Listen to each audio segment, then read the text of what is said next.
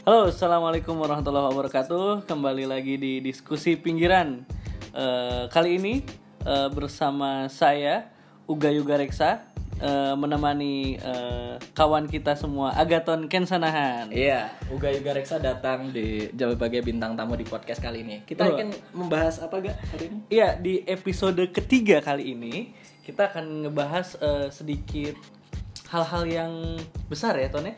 Kok sedikit tapi besar? Sedi- oh iya, cukup besar. Cukup besar. Eh, di di dunia perinternasionalan Dengan hubungan internasional. atau hubungan internasional eh, yang lagi hangat-hangat di awal tahun 2020 ini yaitu tentang Laut Cina Selatan atau kalau kita bilang eh, itu Laut Natuna Utara. Ya, emang ada apa sih gak di Laut Natuna Utara sekarang ini? Iya, jadi eh, tepat di tanggal 2 ya, di tanggal 2 Januari 2020 itu eh, ada kapal laut Cina, kapal nelayan Cina itu masuk ke zona ekonomi eksklusif Indonesia, tepatnya di utara Natuna. Nah, eh, dari situ kalau eh, dari Kementerian Luar Negeri menganggap bu- bukan menganggapnya eh, menilai bahwa tindakan tersebut merupakan tindakan yang ilegal Oke. atau ilegal, unregular dan unreported karena memang seperti itu adanya sehingga eh, dari Indonesia melakukan nota di eh, protes nota protes ke keduta- kedutaan besar Cina dan menganggap yaitu eh, tindakan tersebut melanggar eh, hukum internasional seperti itu. Nah, omong-omong soal hukum internasional ini, sebenarnya tindakan Cina ini eh, sudah eh, melanggar apa yang eh, ditetapkan oleh UNCLOS, eh, yaitu hukum laut internasional. Apa yang dilanggar? Nah, eh, tindakan masuk ke zona eksklusif eh, ekonomi eksklusif untuk eh, mencari ikan dan mengawal dengan Coast Guard itu itu sebenarnya tidak boleh. Itu adalah hak dari negara yang memiliki eh, wilayah tersebut. Jadi Indonesia itu punya laut teritorial eh, sejauh 12 mil. Nah, di sejauh 200 mil dari garis pantai terluar Indonesia itu adalah zona eksklusif en- eh, eh, zona ekonomi eksklusif Indonesia.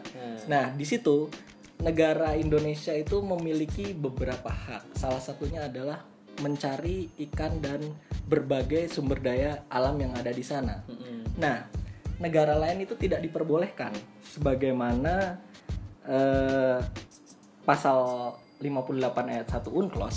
Nah, negara lain itu sebenarnya boleh menggunakan zona ekonomi eksklusif hanya sebatas pertama navigasi pelayaran, kedua penerbangan, dan ketiga adalah peletakan eh, kabel dan pipa bawah laut. Nah, sedangkan mencari ikan ini, nah, itu haruslah terlebih dahulu mendapatkan izin dari negara pemilik ZEE tersebut, yakni Indonesia. Makanya di sana disebutkan bahwasanya eh, pelanggaran Unreported itu ya? unreported, unregulated fishing gitu. Jadi ini adalah melanggar dan itu pun apabila terjadi su- surplus jika negara pantai itu tidak dapat memanen seluruh jumlah ikan yang diperbolehkan untuk ditangkap seperti penjelasan pada UNCLOS pasal 62 ayat 2. Iya. Nah, seperti itu. Soal kedaulatan. Jadi ini intinya adalah Cina ini melanggar eh, UNCLOS dan Indonesia dan Cina itu sama-sama eh, mengadopsi eh, hukum laut internasional UNCLOS itu menjadi Iya. hukum nasional mereka gitu. Ya, jadi memang eh, dengan adanya UNCLOS ini Cina eh, apa ya bersikap melanggar ya. Iya, melanggar. eh, jika saja memang kalau misalkan Cina melakukan laporan seperti itu ya eh, Hmm. dengan asumsi Indonesia bisa mendapatkan seluruh kekayaan yang ada di ZEE-nya Hmm. dan Cina melakukan pelaporan gitu eh, ke Indonesia, sebenarnya tindakan itu akan sah-sah sah-sah saja Sah-sah menurut aja.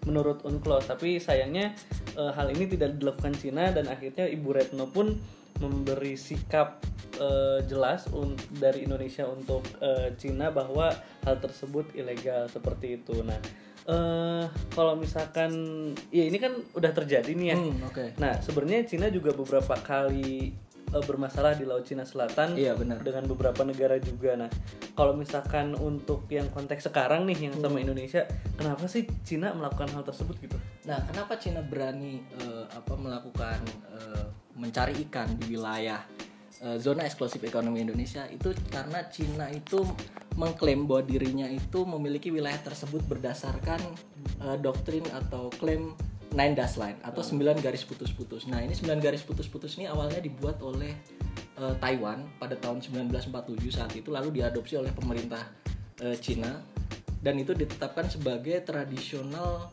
eh, fishing right mereka atau eh, istilahnya zaman dulu itu nelayan-nelayan Cina itu suka nyari ikan di sana. Makanya Cina ini merasa berhak bahwa negaranya itu punya hak atau nelayan-nelayannya itu punya hak untuk mengeksploitasi sumber daya alam dan perikanan di sana gitu. Padahal di UNCLOS sendiri, di UNCLOS atau di hukum laut internasional itu tidak dikenal yang namanya doktrin eh, tradisional fishing right gitu.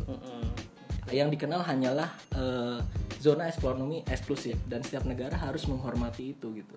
Dan kebetulan memang Cina juga eh, mengadopsi UNCLOS Iya, makanya ini agak ada anomali gitu. dia mengadopsi UNCLOS tapi sekaligus dia buat klaim-klaim sendiri terhadap Iya. eh, Nendas lain itu. Ya jadi di satu sisi ada hukum yang berlaku, di satu sisi dia Eh, melayangkan atau mencoba meng- mengambil dari su- sudut historis kalau misalkan Laut Cina Selatan itu punya mereka gitu, Iya, kedaulatan gitu. mereka. Nah, Kurang lebih. eh, kalau nggak salah di sini juga ada ya, so- maksudnya Hmm. di Laut Cina Selatan ini pernah jadi sengketa kalau nggak salah waktu itu sama Filipina ya. Oh iya Nah, benar. waktu itu kayak gimana tuh, Tom? Nah, waktu itu eh, Cina sempat digugat karena klaim 9 garis putus-putusnya ini oleh negara Filipina saat itu dan diputuskan tahun 2016 16 ya. bahwa eh, Filipina memenangkan gugatan bahwasanya Cina ini tidak memiliki hak atas eh, wilayah 9 garis putus-putus itu karena tidak jelas 9 garis putus-putus ini sebenarnya apa gitu. Hmm. Dan itu tidak memiliki kedudukan hukum yang kuat karena dia tidak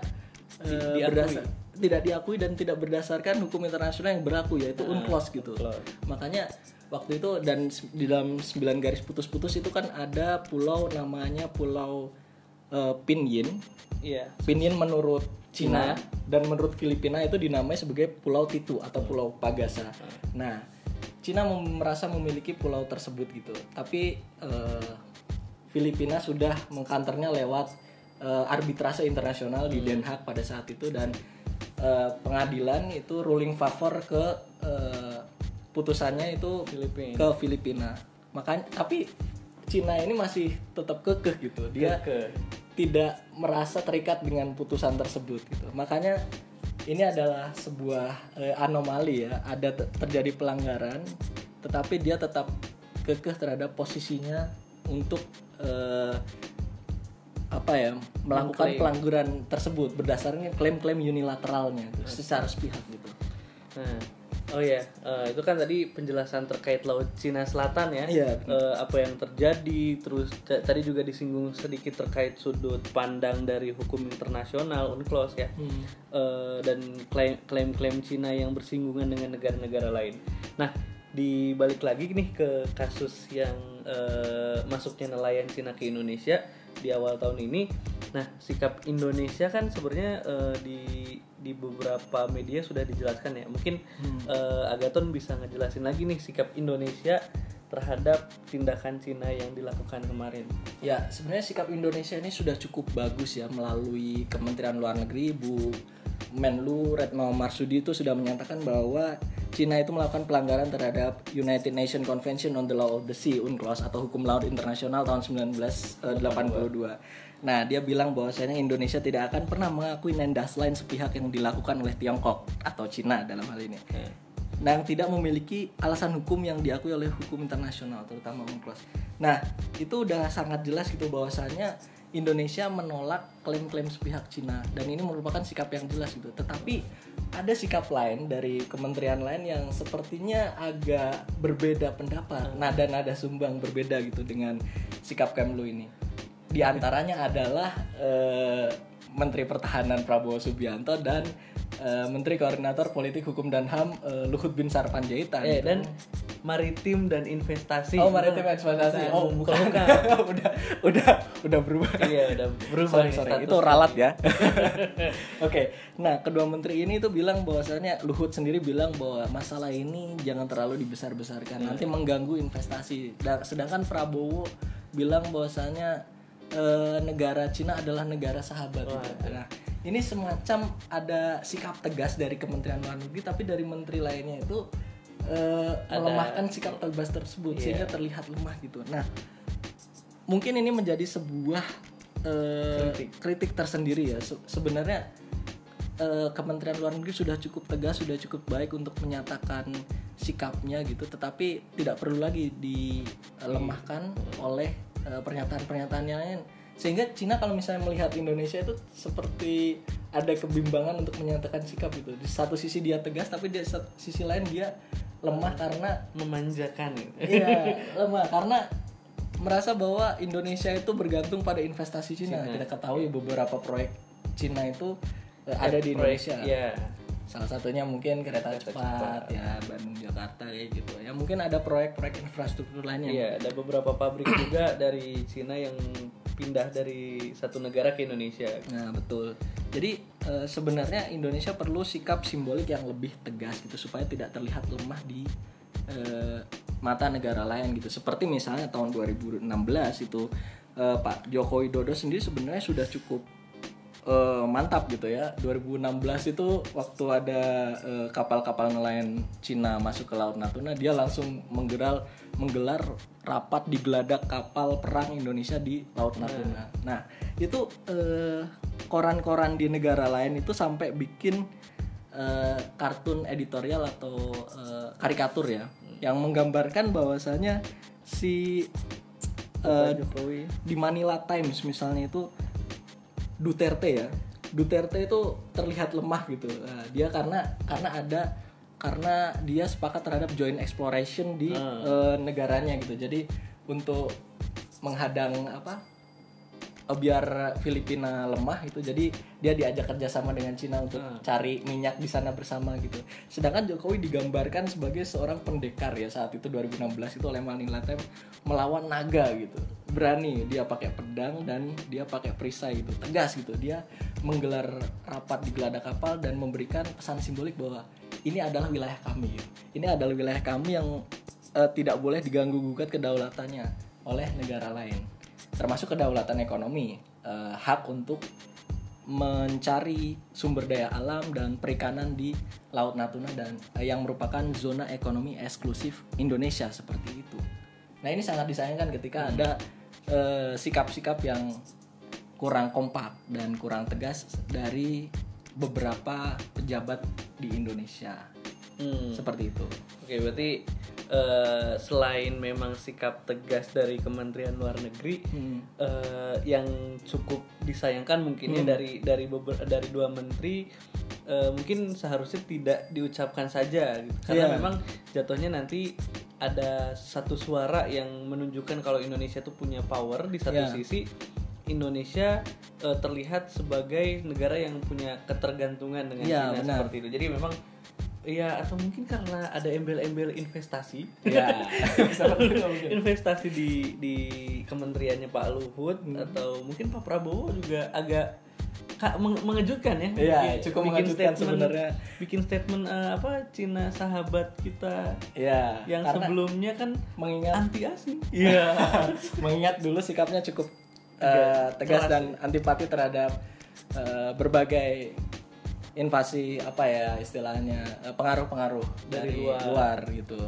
Jadi ini cukup mengejutkan. Tapi mungkin kita juga harus mengambil sikap kompromistis juga karena kita Hmm. tidak mungkin face to face uh, berhadapan-hadapan dengan Cina untuk melakukan peperangan Secara terbuka. tradisional ya Ya, eh, perang konvensional Ah, kita tidak mungkin melakukan itu karena kekuatan militer kita mungkin memang jauh eh, di bawah Cina. Yang bisa kita lakukan mungkin adalah eh, memperkuat legitimasi bahwa Cina itu melanggar eh, hukum internasional dan kita Hmm. mencari dukungan sebanyak-banyaknya dari negara-negara lain yang juga menjadi korban eh, pencaplokan Nine Dash Line itu. Nah, itu, Ya, beberapa negara lain di antaranya sudah seperti tadi Filipina, eh, Malaysia dan negara-negara lain Brunei Darussalam seperti itu sepertinya ada lima negara Hmm. kita harus mencari dukungan yang kuat agar kita memperkuat daya tawar lah Iya. memperkuat legitimasi bahwasanya eh, yang dilakukan Cina dengan nendas lainnya itu adalah sesuatu yang ilegal dan tidak diakui oleh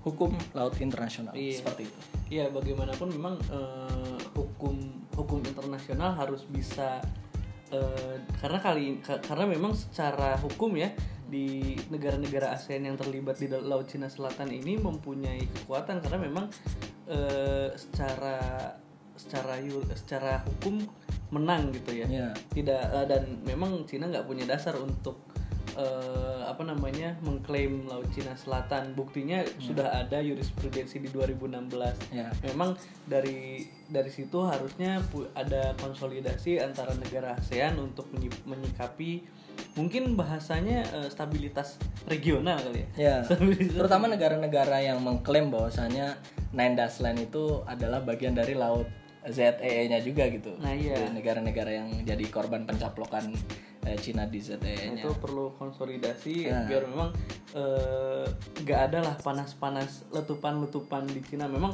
eh di Laut Cina Selatan atau Laut Natuna Utara Benar mungkin sekali. dari penamaan juga mungkin memang kita eh, apa ya eh, secara konstruktivis ya, ya benar. eh, sudah terkonstruk bahwa itu Laut Cina Nah, dengan milik Laut Cina, Laut Ah. Cina Selatan itu adalah Nah, milik Cina. Makanya Indonesia counter memberikan kontra narasi bahwasanya itu adalah Laut, Laut Nat- Natuna, Utara. Iya. seperti itu. Memang eh, di sini konstruksi juga cukup bermain ya. Iya, karena dari dulu kalau kita- namanya juga sebutannya Laut Cina Selatan.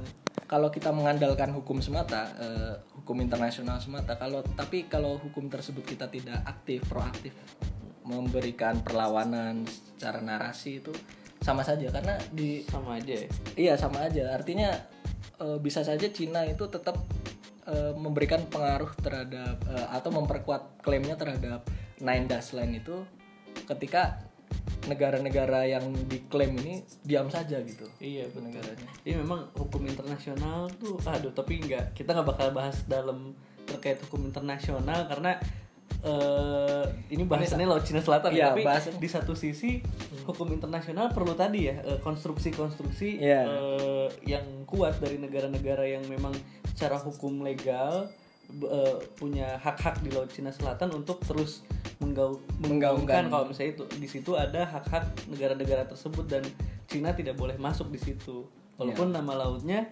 Laut Cina Selatan yang sudah lama dinamakan seperti itu Oke, mungkin podcast kita dicukupkan hari ini. cukup ya eh, Ya, semoga. Kita harapannya apa nih? Iya harapannya mungkin apa ya harapannya ke depannya kita bisa eh, negara secara apa secara regional eh, Indonesia dan beberapa negara khususnya negara-negara yang punya dampak dengan Laut Cina Selatan ini bisa punya konsolidasi yang kuat Ya, benar.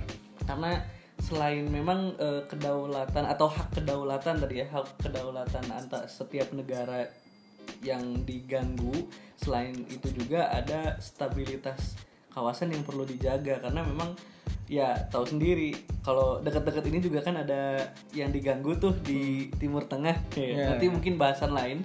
Ya, ya. bahasan lain. Nah itu kayak gitu aja udah geger gitu. Apalagi eh, stabilitas regional yang deket-deket ini nah makanya apalagi sekarang China kan eh, rising power ya Ya, benar.